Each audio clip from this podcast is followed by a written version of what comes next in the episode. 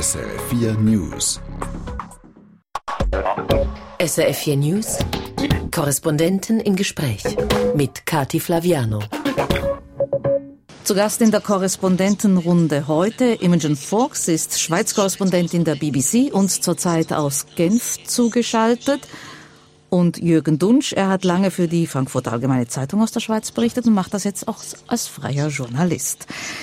Wir reden als erstes über die Zuwanderungsinitiative, über die Masseneinwanderungsinitiative. Da windet sich das Parlament durch die aktuelle Session. Man kann in aller Kürze sagen, eigentlich steht das Konzept zur Umsetzung, aber die Details sind ja meistens die ganz schwierigen und heiklen Punkte. Der Nationalrat stimmt für ein aufgeweichtes Modell. Da war der Inländervorrang nur für bestimmte Berufsgruppen mit erheblich überdurchschnittlicher Arbeitslosigkeit vorgesehen. Die kleine Kammer streicht dann die Begründungspflicht für Arbeitgeber bei Absagen. Fixiert sind die Meldepflicht für offene Stellen. Zudem sollen Arbeitgeber für bestimmte Jobs zwingend Arbeitslose zu einem Vorstellungsgespräch einladen. Der Ständerat aber stört sich im Detail an und macht eine Kurskorrektur. Er streicht das Wort erheblich in überdurchschnittlich. Und die Vorlage geht jetzt zurück an den Nationalrat. Nächste Woche braucht es eine definitive Einigung, um die Initiative fristgerecht umzusetzen. Imogen Foulkes, verstehen Sie noch, was mein Parlament in der Schweiz hier will? Was ich verstehe, ist, dass vor fast 3 Jahren jetzt gab es ein ganz knappe Ja zu Quotas. Und auf diesen Vorschlag, das jetzt im Parlament steht, gibt es Quotas nicht. Und ich denke, das haben wir alle im Vorhinein gewusst. Und wie Sie sagen, es ist jetzt in den Details. Aber die große Frage wirklich ist, ob diese ganz sanfte Schweizer Lösung immer noch gut bei Brüssel ankommt. Das wissen wir noch nicht. Wie die EU darauf reagiert, da kommen wir gerne später darauf. Ich würde gerne mal bei diesen innerschweizerischen Geschichten bleiben, Jürgen Dunsch. Wir haben über etwas abgestimmt und das ist jetzt das, was das Parlament daraus macht und die SVP sagt, vielleicht zu Recht, da erkennt sie sich drin nicht wieder. Also ich habe mit einigem Schmunzeln verfolgt, dass das Fernsehen die ganze Debatten in allen Windungen und Wendungen tagelang übertragen hat. Ich frage mich, wen das in diesen Kleinigkeiten und Details noch interessiert hat. Denn die große Linie ist doch klar, aus der Initiative ist nichts geworden. Das ist das Faktum. Was wir am Schluss haben, unbeschadet aller Details, ist vielleicht auf der Kartei der Arbeitslosen in den RAV ein besonderes Reiterchen. Hier ist ein Inländer, der eine Stelle sucht und der soll doch bevorzugt mal dann in Branchen mit überdurchschnittlicher Arbeitslosigkeit, in Regionen mit überdurchschnittlicher Arbeitslosigkeit zum Vorstellungsgespräch eingeladen werden. Wenn ich für die Masseneinwanderungsinitiative gestimmt hätte, was ich nicht tat, dann würde ich mir veralbert vorkommen. Das kann es doch eigentlich nicht sein. Sehen Sie das auch so, Frau Foulkes? Ist das, was jetzt vorliegt, etwas, wo sich die Stimmbürgerinnen, die sich dafür geäußert haben, wirklich ärgern dürfen?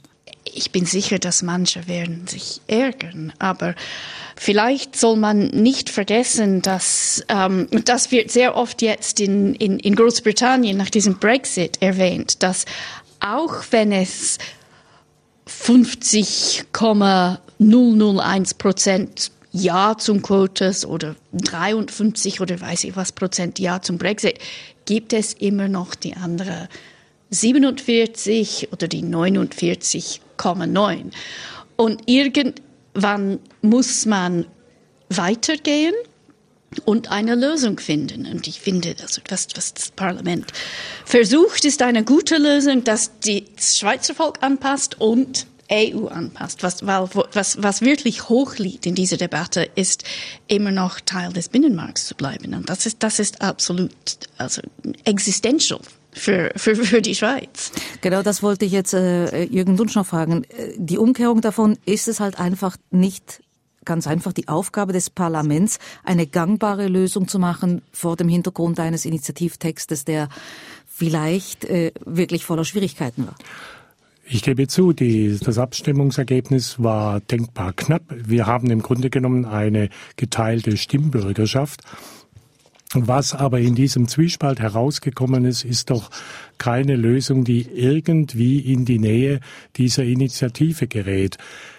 Im Grunde genommen, das ist meine Meinung, müsste jetzt die Regierung, der Bundesrat müsste eigentlich sagen, wir unterstützen die RASA-Initiative. Hier soll der Stimmbürger klar entscheiden, ist er dafür, dass der Verfassungsartikel gestrichen wird, denn den kann man eigentlich so, wie er jetzt ausgeformt ist, kann man ihn streichen, oder gehen wir auf diesen Konfliktkurs mit der EU, der in Anbetracht der Initiative absehbar war. Und für Brüssel ist doch klar geworden, wenn sie nur eine hart genug und deutlich genug Haltung einnehmen, dann knickt die Schweiz und der Bundesrat knickt dann ein.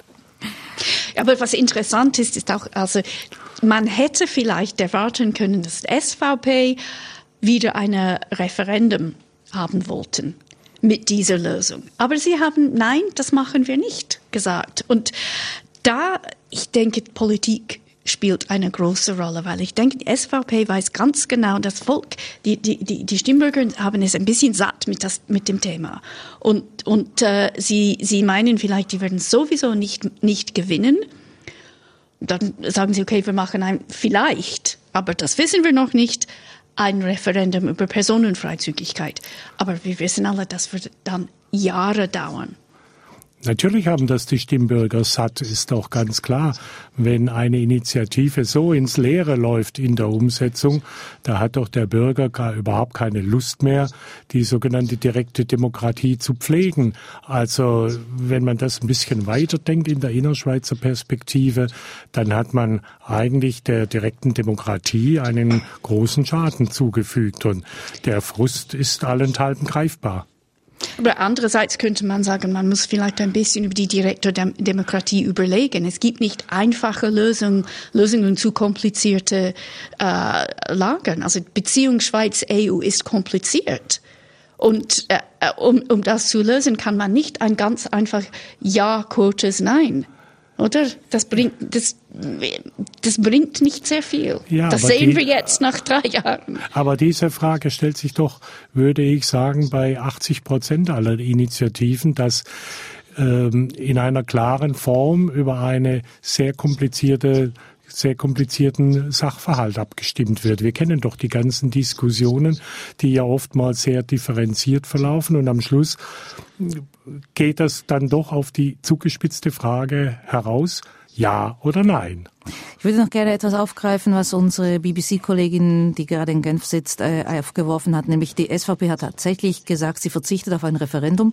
Und als Begründung hat Imogen Foulkes quasi gesagt, weil die SVP davon ausgeht, dass sie verliert, weil die Stimmbürger müde sind.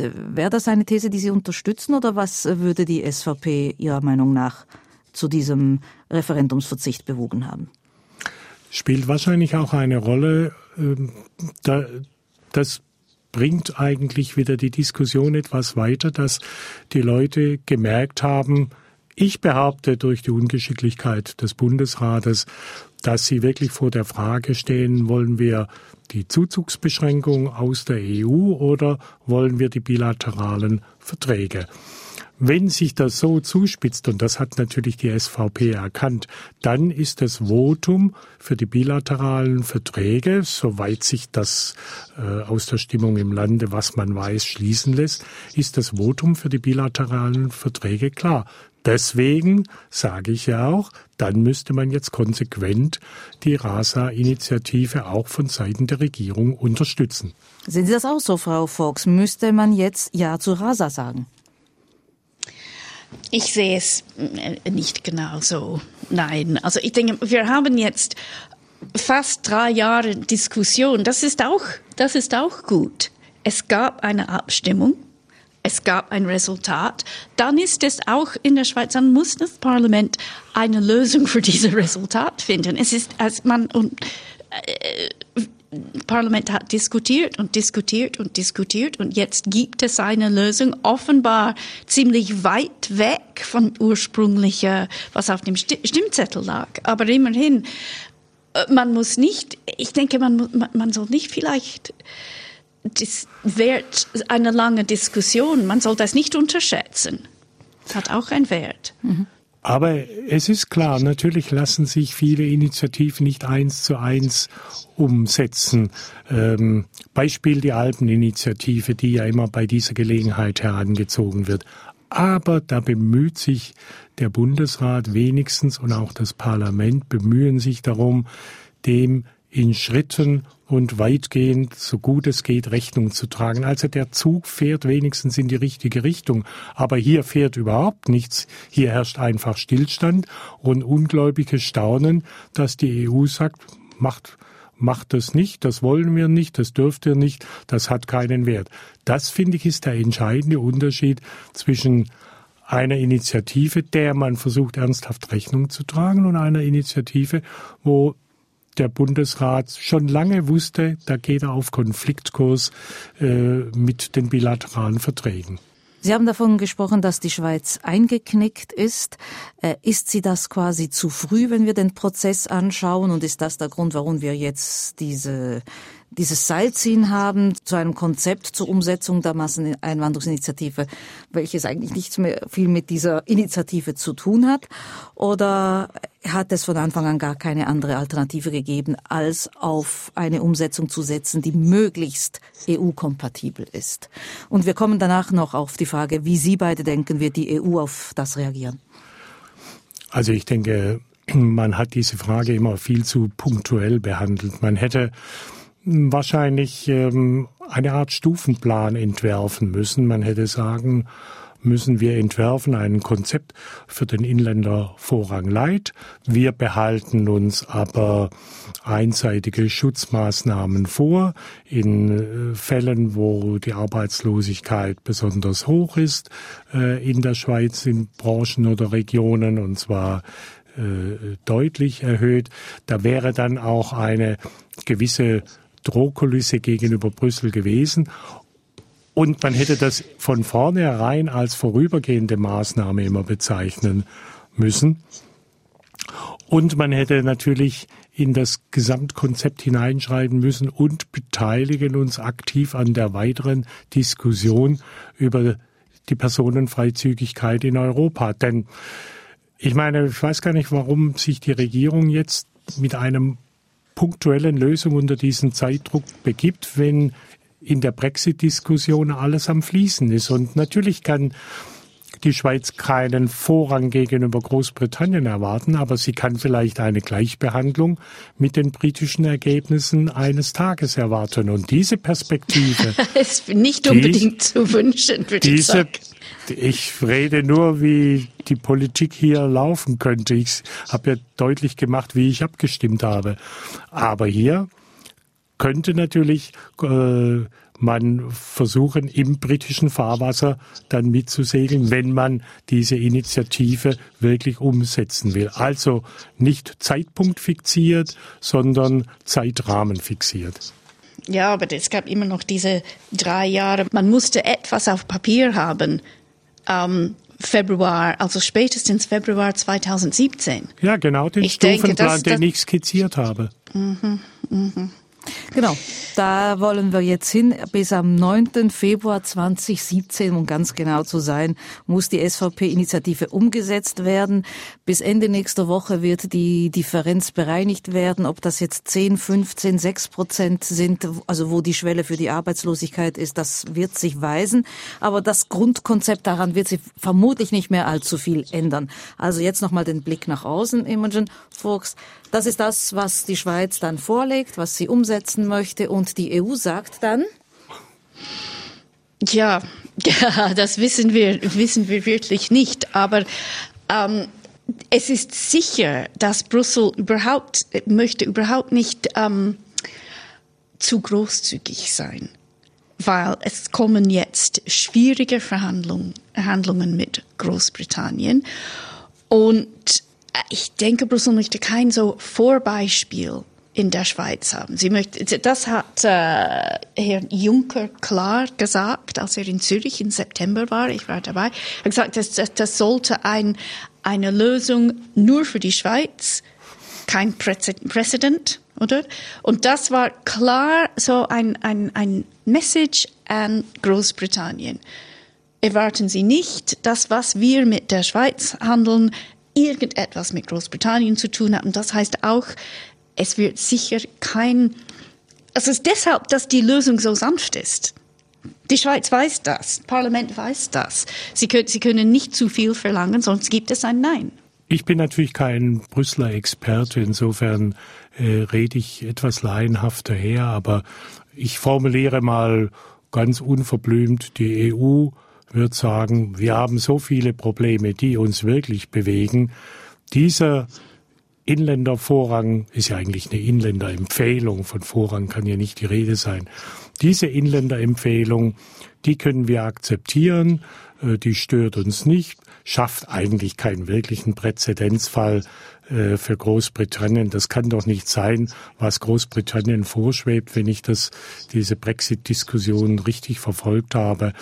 Also wird Brüssel sagen, okay, macht das, es ändert sich ja sowieso nichts. Und das ist wahrscheinlich die Wahrheit. Nichts wird ändern. Also diese Niveau von Arbeitslosigkeit wird, wenn es läuft so weiter, wie es in den letzten Jahren gelaufen ist, dann wird es nie erreicht in der Schweiz. Ja, die Situation ist ja im Augenblick auch völlig entschärft, weil die Zuwanderung, man muss immer die genauen Zahlen abwarten, aber die Zuwanderung geht ja eher zurück, als dass sie steigt. Und insofern ist das im Augenblick sowieso eine fast akademische Diskussion. Das kann sich sehr schnell ändern. Mhm. Dessen bin ich mir auch bewusst. Aber hier herrscht ja jetzt kein unmittelbarer Handlungs-, Entscheidungs- oder Maßnahmenbedarf. Darf ich da noch kurz fragen? Es gibt Stimmen, die sagen, die Zuwanderung geht natürlich zurück, gerade weil wir im Moment diese politische Unsicherheit haben. Mhm. Ja, wir haben natürlich die politische Unsicherheit, wir haben aber auch die gute Wirtschaftslage in Deutschland, die natürlich die Zuwanderung entscheidend gebremst hat. Was aus Italien wird, ist natürlich eine ganz andere Frage. Wenn ich so gehört habe, in den letzten Tagen sind viele Italiener frustriert, junge Italiener würden am liebsten auswandern. Bei den Franzosen muss man abwarten. Ich meine, ein strammer französischer Gewerkschafter, ob den das unbedingt in die Schweiz zieht mit seinem völlig liberalen Arbeitsrecht, ich weiß es nicht. Und ansonsten sind ja die Zeichen dort stark auf eine konservative Wende hingestellt. Sie hören SRF 4 News in der Korrespondentenrunde, BBC-Korrespondentin Imogen Foulkes und ehemaliger Schweiz-Korrespondent der Frankfurter Allgemeinen Zeitung Jürgen Dunsch. Lassen Sie uns kurz über eine Bank reden. Banken waren nämlich in der Korrespondentenrunde in den letzten Jahren auch immer wieder Thema. Die Schweizer Großbank Credit Suisse hat im vergangenen Jahr die Streichung von 6.000 Stellen bis Ende 2016 angekündigt. Nun soll das große Sparen weitergehen. Die Bank will ihre Kosten bis Ende 2018 um eine weitere Milliarde kürzen und dadurch fallen noch mehr Arbeitsplätze weg. Wie viele werden es dann am Schluss denn wirklich sein, Jürgen Dunsch? Auf diese Frage lasse ich mich natürlich nicht ein. Dieses Glattei sollen andere betreten. Ja, der Herr Thiam könnte das sicher sagen, wenn er wollte, aber ich kann es nicht mal sagen. Ich finde was anderes interessant an dieser Ankündigung. Normalerweise werden ja weitere oder Sparmaßnahmen verkündet. Auf der einen Seite, wir müssen sparen. Auf der anderen Seite, das wird aber den Gewinn in die Höhe treiben und die Effizienz in der Bank erhöhen. Hier ist es zwar genauso, aber angereichert durch die spezielle Komponente verschärfte Sparmaßnahmen einerseits, aber gleichzeitig nehmen wir unsere vollmundigen Gewinnprognosen vom November 2015 zurück. Also es sind eigentlich zwei unangenehme Botschaften, die da verkündet worden sind. Und natürlich hat die Börse positiv reagiert, aber ich finde für die ganzen sogenannten anderen Stakeholders der Bank ist das eigentlich eine verwirrende bis verstörende Nachricht, dass so etwas geschieht und zeigt eigentlich, welch dringender Handlungsbedarf in dieser Bank herrscht. Und zu Herrn Thiam noch ganz persönlich, meine, er hat immer das Asiengeschäft bei seinem Amtsantritt als das große Eldorado verkündet, dass die CS betreten könnte. Wenn wir das genau anschauen, bei der Rücknahme der Gewinnprognose fällt die im Asiengeschäft am stärksten aus. Also man kommt bei der Credit Suisse ziemlich hart auf die Welt. Wir werden sehen, was mit der CS passiert. Wir wechseln nochmal das Thema, nochmal zurück in die Session. Der Nationalrat hat sich gegen ein Werbeverbot für Tabak ausgesprochen, wie zuvor schon der Ständerat. Der Bundesrat hatte da ja aber was anderes vorgesehen. Er wollte aus Jugendschutzgründen die Tabakwerbung verbieten, sprich sie auch aus den Kinos verbannen, von Plakaten und Festivals komplett entfernen. Das Parlament nun hat anders entschieden und Imogen Foulkes, muss sich das Parlament jetzt den Vorwurf gefallen lassen, man gewichte die Wirtschaftsinteressen höher als den Jugendschutz? Vielleicht. Also es ist, also ich sitze jetzt in Genf, Weltgesundheitsorganisation ist da, hat natürlich jahrelang eine totale Werbung, Verbot unterstützt. Wir wissen, dass weniger werben heißt weniger Jugendraucher, das ist schon bewiesen. Und es ist interessant, ich finde, in der Schweiz, Zigaretten sind billig im Vergleich mit Großbritannien. Die letzte Statistik, die ich gesehen habe, mehr Jugend rauchen da als zum Beispiel in Großbritannien. Und ich finde es irgendwie schade, ein Land, das so viel an Gesundheit ausgibt, das so viel Wert auf Gesundheit und Fitness und auch Umwelt und kommt nicht vorwärts in dieser Frage. Die Frage auch an Sie, Jürgen Dunsch. Wirtschaftsinteressen höher gewichtet als Jugendschutz? Ich bin eigentlich ein liberaler Mensch und vor allem ein wirtschaftsliberaler Mensch, aber hier sehe ich schon, die Tendenz wird, sich vor Wirtschaftsinteressen einen Kniefall zu üben. Ich meine, wenn man sich vor Augen hält, dass Rauchen mit das größte Gesundheitsrisiko ist und insofern solche Milliardenkosten jedes Jahr verursacht und Jugendliche offenbar besonders leicht dafür gewonnen werden können für das Rauchen, dann muss ich sagen, kann, soll und muss der Staat eigentlich hier auch maximal eingreifen, was immer ihm möglich ist. Und insofern hätte ich mir weitere Einschränkungen im Tabakwerbeverbot gewünscht. Ich will einschränkend sagen, Jugendliche gewinnen sie natürlich nicht durch Verbote. Da können sie die Werbung noch so einschränken. Man muss eigentlich deutlich machen bei den Jugendlichen und das so hinkriegen durch die Kampagnen, dass Rauchen uncool ist und eigentlich nicht dazugehört, wie eine Jugend heutzutage lebt. Sozusagen dem eine positive Wendung geben. Ich glaube, nur so kommt man dem Problem bei. Das andere ist Kurieren an den Symptomen. Wie man das Rauchen uncool machen kann, das lassen wir jetzt mal hier. Ich würde trotzdem noch mal gern einfach auf Ihren wirtschaftsliberalen Standpunkt zurückkommen. Das war ja das, was Nationalrat und Ständerat gesagt haben. Das Verbot sei ein Angriff in die freie Marktwirtschaft. Zwischen Tabakindustrie und Werbebranche zum Beispiel geht es um ca. 10.000, 15.000 Stellen. Und wenn ich Sie richtig verstehe, dann sagen Sie, das stimmt, aber die Folgekosten, weil dann vielleicht über die Werbung wieder viel mehr Menschen, ob sie jetzt jung oder in mittlerem Alter sind, rauchen, dass sich das so quasi gegeneinander aufwägt, respektive die Gesundheitskosten vermutlich dann noch teurer ausfallen. Ja, es sind nicht nur allein die Gesundheitskosten. Es gibt, außer einem gewissen Vergnügungsaspekt, es gibt keine Begründung für das Rauchen. Es ist eigentlich, hat es überhaupt keinen positiven Effekt. Und ich meine, wenn ich sehe, was die Schockhinweise auf den Zigarettenpackungen den Rauchern übermitteln, dann müsste eigentlich jeder die Finger davon lassen. Das passiert offenbar nicht. Ich meine, man muss nur im Kreis 4 abends rumlaufen, dann sieht man, wie da gequalmt wird vor den Kneipen. Also bedarf es hier korrektiver staatlicher Maßnahmen. Ich bin auch dieser Meinung. Ich finde, es ist nicht Grund genug zu sagen, ja, viele Stellen sind auf dieser Industrie abhängig, wenn wir wissen ganz genau, dass Tabak ein Riesenschaden für die Gesundheit ist und Riesenkosten. Unser Gesundheitssystem kostet Milliarden von Franken. Und kann man, das ist, ich finde es ein bisschen unverantwortlich. Man muss wirklich ein bisschen the long view für die Zukunft und sagen, ja, wir müssen dann andere Industrien haben und nicht diese. Sie hören SRF4 News, das war die Korrespondentenrunde mit Imogen Foulkes von der BBC und Jürgen Dunsch, Journalist. Mein Name ist Kathi Flaviano, als nächstes gibt es hier die Nachrichten. Eine Sendung von SRF4 News.